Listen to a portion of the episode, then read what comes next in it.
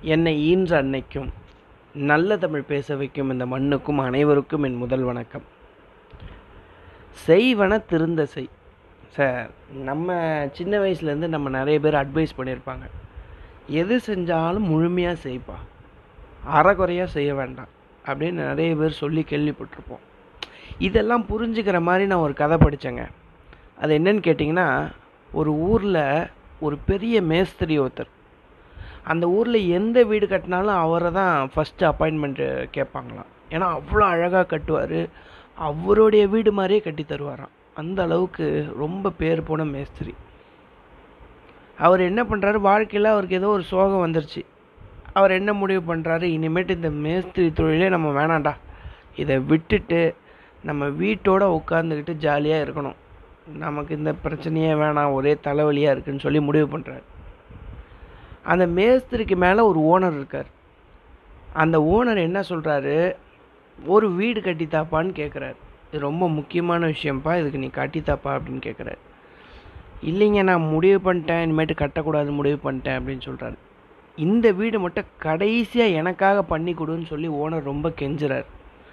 சரின்னு சொல்லிட்டு அறகுறை மனசோட அங்கங்கே ஓட்டலும் உடசலுமா ரொம்ப கவனக்குறைவோட அந்த வீடை கட்டி முடிக்கிறார்.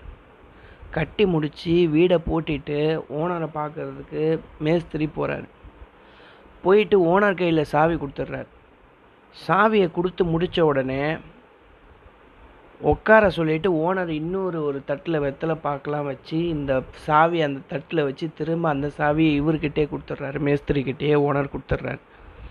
அப்போ தான் ஓனர் சொன்னாராம் இந்த வீடையே உனக்காக தான் நான் கட்ட சொன்னேன் அப்படின்னு சொன்னாராம்.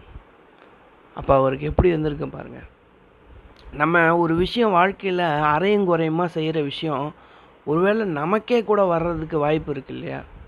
அதனால் நம்ம எதில் நல்லா இருக்கிறோமோ நம்ம எந்த ஒரு விஷயத்த செய்கிறோமோ கடைசி வரைக்கும் அதை முழுமையாக செய்கிறதுக்கு நம்ம முயற்சி பண்ணணும். இப்போ வள்ளுவர் எப்படி சொல்கிறாருன்னு நான் கேள் கேட்டேன். அப்போ அவர் இப்படி சொல்கிறார் வள்ளுவர். வினை பகை என்ற இரண்டின் எச்சம் நினையுங்கால் தீயச்சம் போல் தெரும் அப்படிங்கிறார். அப்படின்னா உங்கள் வாழ்க்கையில் ஒரு சண்டே யார்கிட்டயாவது பகையை வச்சுக்கிட்டிங்கன்னு வச்சுக்கோங்களேன். அதை அழிக்கணும்னு முடிவு பண்ணால் அதை முடிச்சிடணும். ஒரு வேலை இருக்குன்னு வச்சுக்கோங்களேன் அந்த வேலை வேலையை முழுமையாக செய்ய பார்க்கணும். இது ரெண்டுத்தையுமே நீங்கள் பாதியில் விட்டுட்டு வந்துட்டிங்கன்னா தீயை பற்ற வச்சுட்டு வந்துட்ட மாதிரி அதுவே உங்களை அழிச்சிடும் அப்படின்னு சொல்லி வள்ளுவர் சொல்கிறாரு அப்போ ஒரு வேலையை முழுசாக செய்யறதுக்கு கவனமாக நமக்கு ஏ நமக்கு கிடைக்கிற மாதிரி செஞ்சு இன்னொருத்தவங்க கொடுக்கணுன்ற மனசு இருக்கு இல்லையா? அது நம்ம வாழ்க்கையில் எப்பயுமே கடைப்பிடிக்கணுன்ற ஒரு விஷயமாக மாறிடுது. இப்படி தான் ஒருத்தர் பாம்பு கடிச்சிருச்சு ஒருத்தரை. பாம்பு கடித்த உடனே ஃபஸ்ட் எய்ட் பண்ணுவோம் இல்லையா? அவருக்கு ஹெல்ப் பண்ண வந்தவர் பாம்பு கடித்த இடத்துக்கு பின்னாடி கட்டணும். அவர் வந்து பாம்பு கடித்த இடத்துக்கு அப்புறம் கட்டிட்டார்.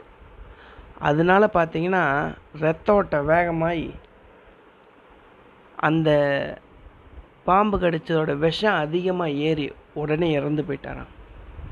அதனால் நம்மளுடைய வாழ்க்கையில் இன்னொருத்தவருக்கு உதவி செய்யும் போது கூட முழுமையாக தெரிஞ்சுட்டு உதவி செய்யணும். எங்கேயோ யாரோ சொன்னதுக்காக நம்ம செஞ்சோன்னு வச்சுக்கோங்களேன். அது அந்த மாதிரி உயிரிழப்பு கூட நம்ம ஒரு சில நேரத்தில் நடக்கிறது உண்டு.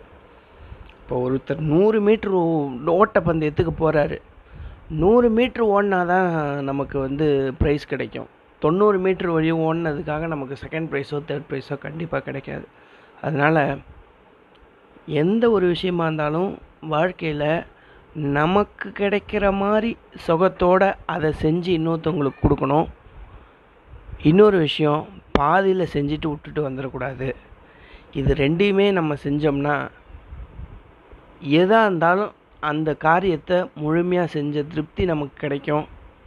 மற்றவங்களுக்கு நம்ம பேரில் நம்பிக்கை வரும். நீங்களும் எந்த ஒரு காரியத்தையும் முழுமையாக செய்ய பழகுங்க. செய்வன திருந்த செய். என்று சொல்லி நல்ல வாய்ப்புக்கு நன்றி சொல்லி விடைபெறுகிறேன். நன்றி வணக்கம்.